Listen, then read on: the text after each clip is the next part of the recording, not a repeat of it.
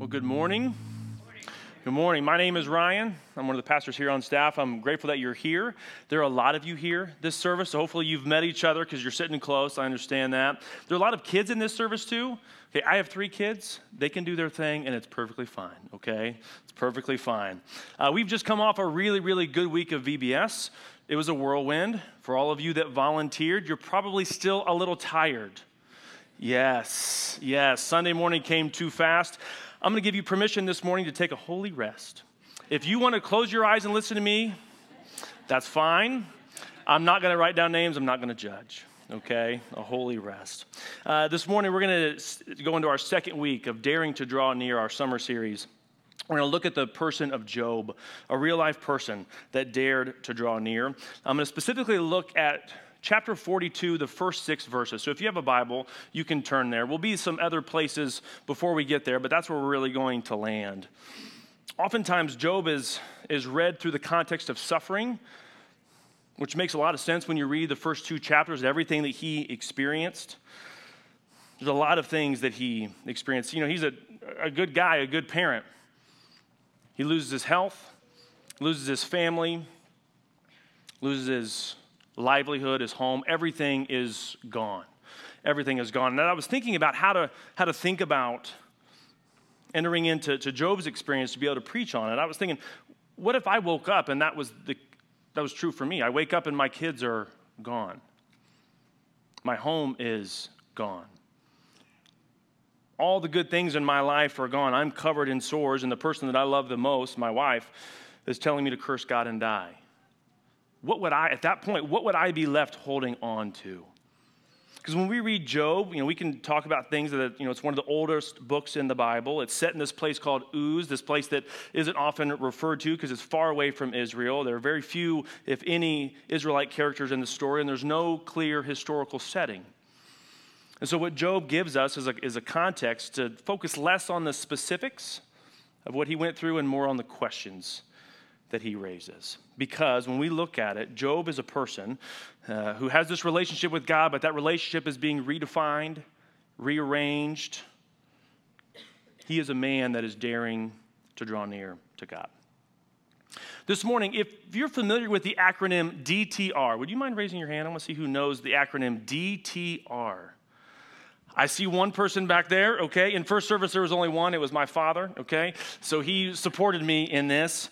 When I say DTR, I think it means define the relationship. Define the relationship. If you are married, then you have had a DTR conversation, whether you knew it or not, okay? If you are single or in a relationship and you're thinking to yourself, I don't know what I've never had a DTR conversation. Well, then buckle up, Buttercup, because it's coming it's coming, right? When a guy and a girl come together and they, they start asking these questions on what are we exactly? How serious are we? What direction are we headed? Are we going together? See, a DTR conversation is crucial to the health and steadfastness of any relationship, which is why we have these DTR conversations, not just in romantic relationships, but every relationship we have. And it typically happens more, more than once more than once. Because we need to know a healthy relationship stands when we know who we are, how serious we are, and where we're going. And that, I think, is the right context for what is happening to Job. Amidst all the calamity and all the suffering and everything that Job is going through, we hear God's voice asking, Job, what are we exactly?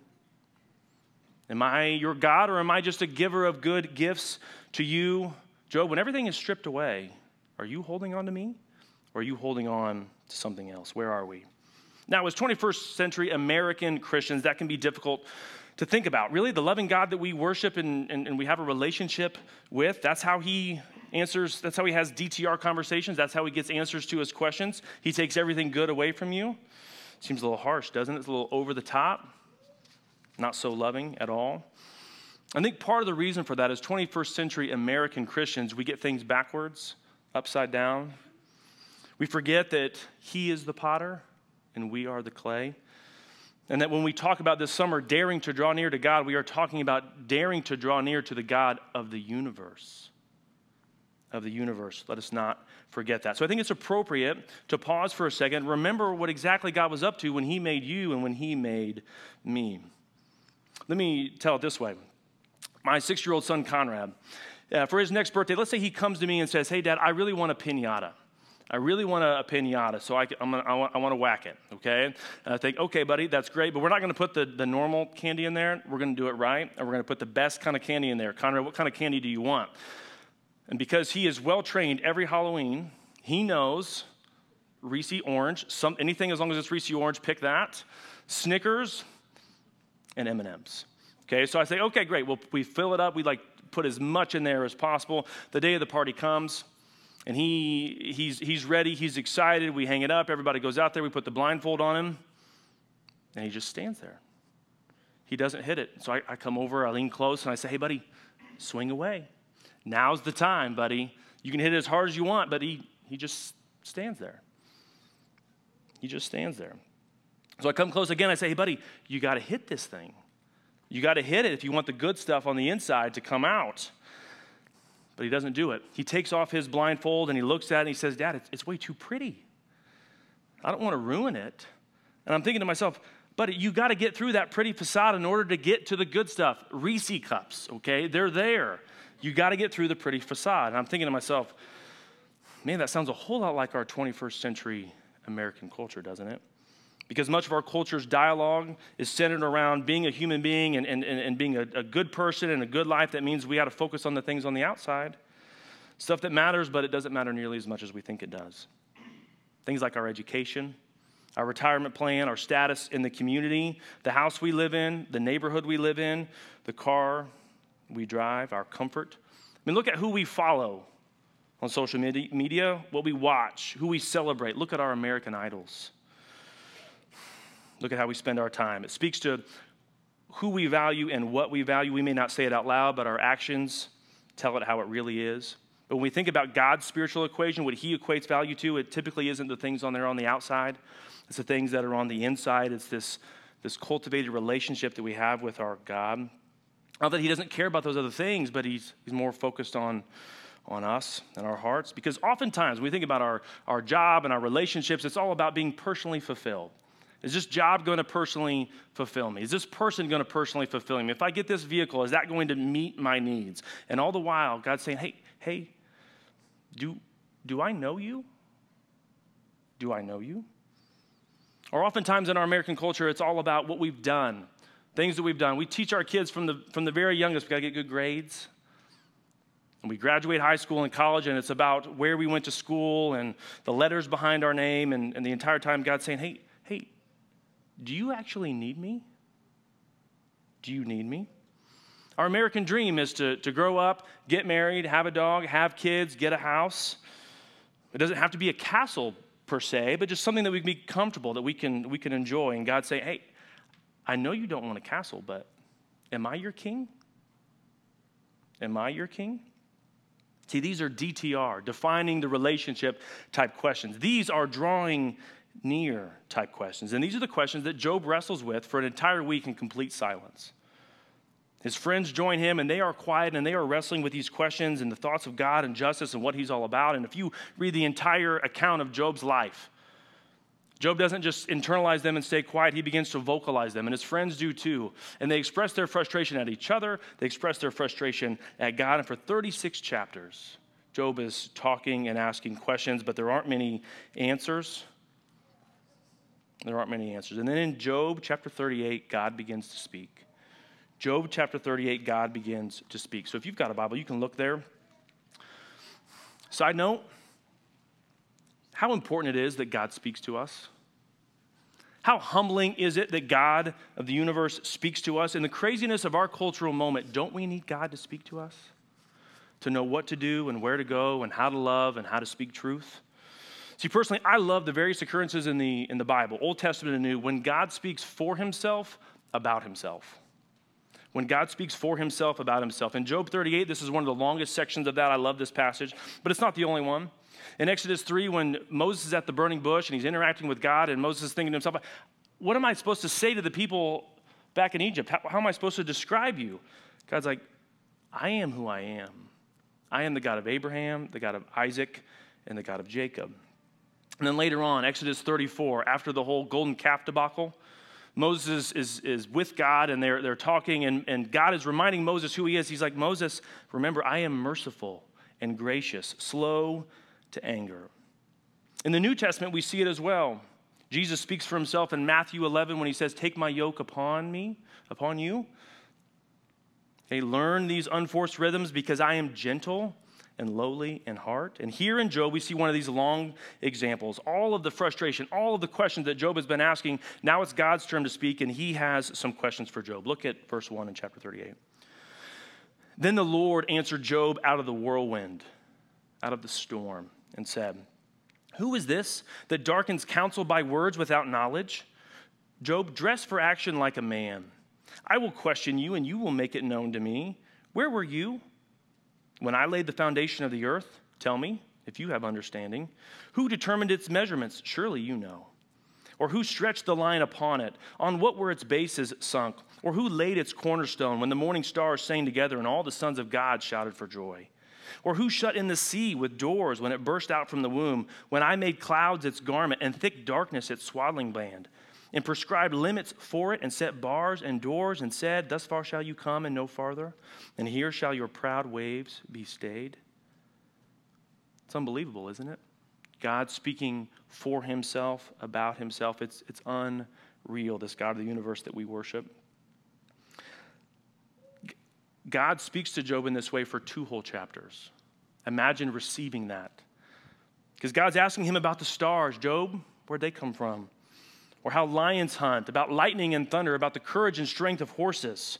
And then in Job 40, we read this The Lord said to Job, Shall a fault finder, Job, that's you, contend with the Almighty?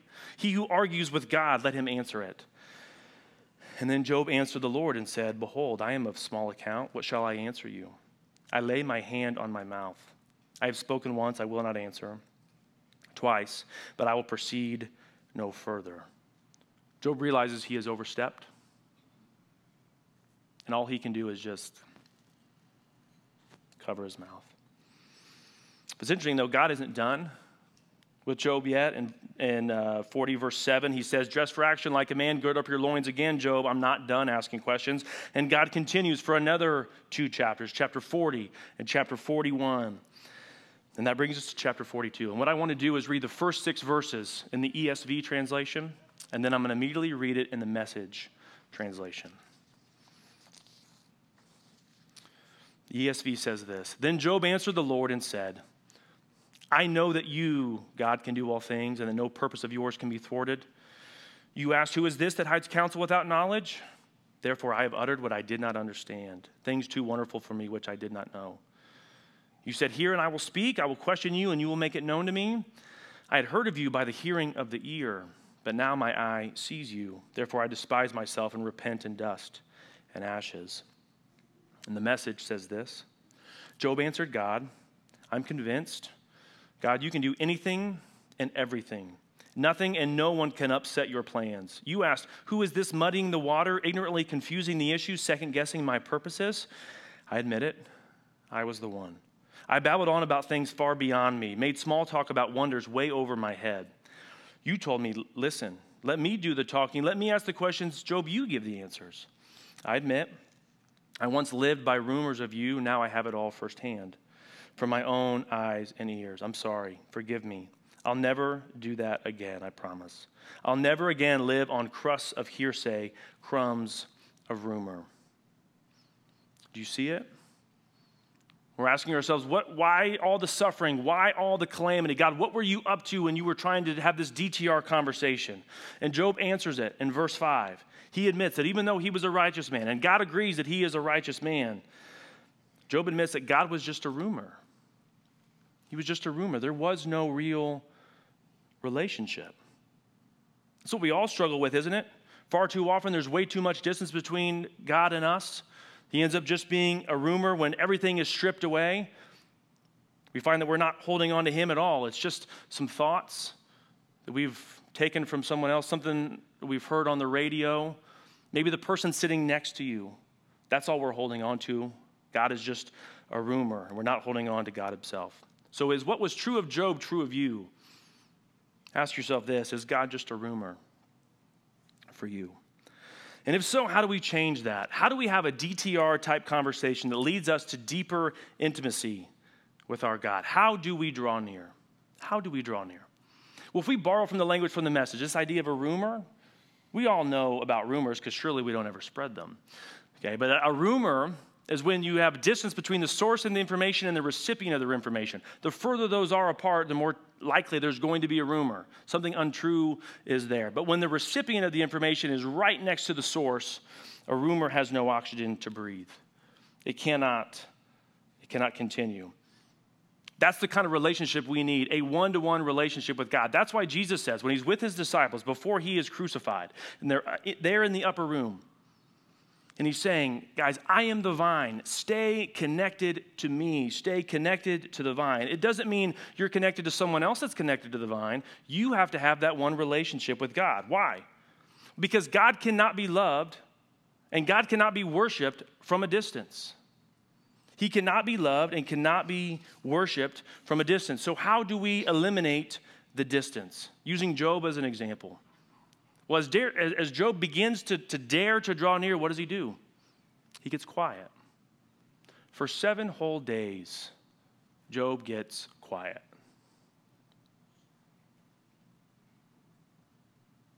Five seconds of quiet feels awkward to us, doesn't it? Job is quiet for an entire week. And his friends are quiet for an entire week. We may need to just get quiet so we can listen which means we need to turn off social media, we need to turn off the TV, we need to turn off the radio, we need to stop binge watching Netflix and acting like it's a, something to be proud of. Because the entire time we're watching episode after episode, the God of the universe is just patiently waiting for you to listen to him. He's just waiting. What else can we do? What else can we learn from Job? Well, as he's quiet, he has a group of people, these friends, that are willing to sit with him in his pain and experience what he is experiencing to the best of their ability. Now, you can study the theological ramifications of some of the things that they said later on in Job, and they weren't the best, okay? But they were there, they were present.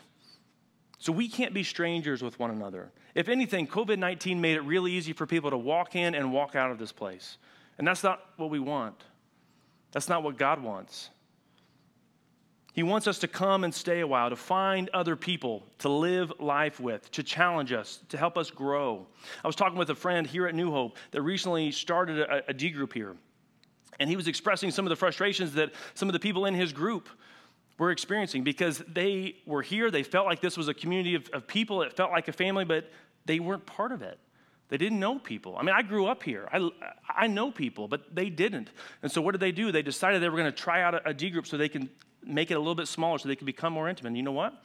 On a Sunday morning, they see some familiar faces now. That group begins to be a, a, an intimate family for them. It doesn't mean that it's going to, we don't, we don't have microwave solutions for this. It's going to take time.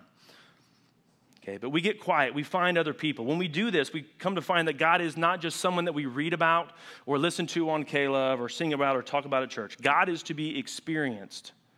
God is to be experienced. Each one of us is made to be in a relationship with Him, to experience Him. Think about going on your first date with your crush. Okay, back in high school or college or whatever it is, you're as a guy, you're setting up that date and you're thinking, okay, what, what do I do, mom and dad? I don't know. And so you love this person dearly, and so you're saying, okay, let's go out to a nice dinner, maybe some mini golf, you know, helpful competition or you know is good at times, and then we'll go out for ice cream. So you set up the date, you're ready for it, and you right before you head off, your parents are saying, "Hey, we can't wait to hear how it went." So sure enough, a few hours later, you come back. Is this what you would say? And your parents ask, "Hey, tell us how it went. Where, how did it go?" Are you really going to say, "Well, you know, we went to the restaurant and she had a salad with ranch dressing, and then we went to the the putt and you know I didn't have any hole in one, but she had one on the you know the 12th hole. That was great. And then ice cream, you know, she had vanilla, and I'm a you know I like chocolate chip. Is that the way that you would describe the experience? No way. No way. You because of the you you would spend time saying, man, I it was so special to just be with her, to just sit in the car next to her, just to hear her talk. Man, I'm head over heels with her. That this date was awesome.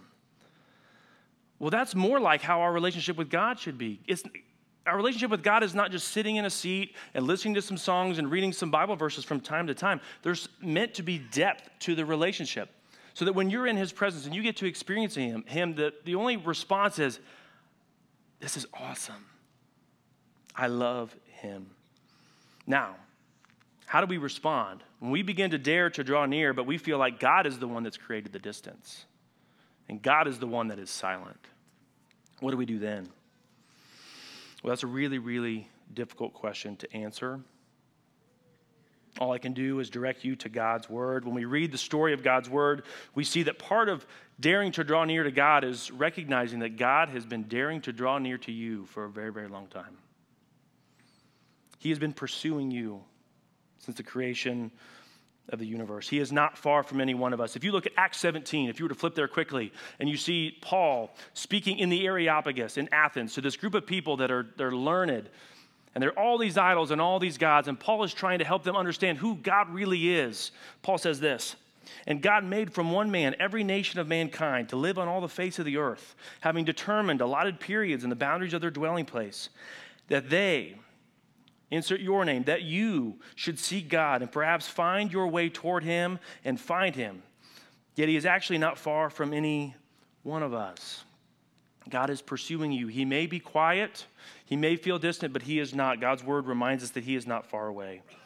And sometimes when we feel like God has been running away, really it's been us that have been running the wrong direction and we, are trying to get away from Him for whatever reason. Well, God's word speaks to that too. In Psalm, Psalm 139, it says this Lord, you've searched me and you know me. You know when I sit down and when I rise up. You discern my thoughts from afar. You search out my path and my lying down and are acquainted with all my ways. Even before a word is on my tongue, behold, Lord, you know it altogether. You hem me in behind and before and lay your hand upon me. Such knowledge is too wonderful for me. It is high, I, I can't attain it. Where shall I go from your spirit? I can't run from you. Where shall I flee from your presence? If I ascend to heaven, you're there. If I make my bed in Sheol, in the depths, you're there. If I take the wings of the morning and dwell in the uttermost parts of the sea, even there your hand shall lead me, and your right hand shall hold me. God's word tells the story of a God who has been pursuing us. He's holding us because God is the God who knows. He knows. I may not know, but God knows. And we see that God is drawing near to us. And so that means for each one of us, every one of us, every day, we are invited to draw near to Him. Each of us wakes up a spiritual beggar in need to, as we read earlier, to taste and see that the Lord is good. It doesn't matter how well you feasted on God's word yesterday, you will die without it today because any distance between God and you is too much you can't afford it. You can't afford it. That's why we meet weekly. That's why we have groups.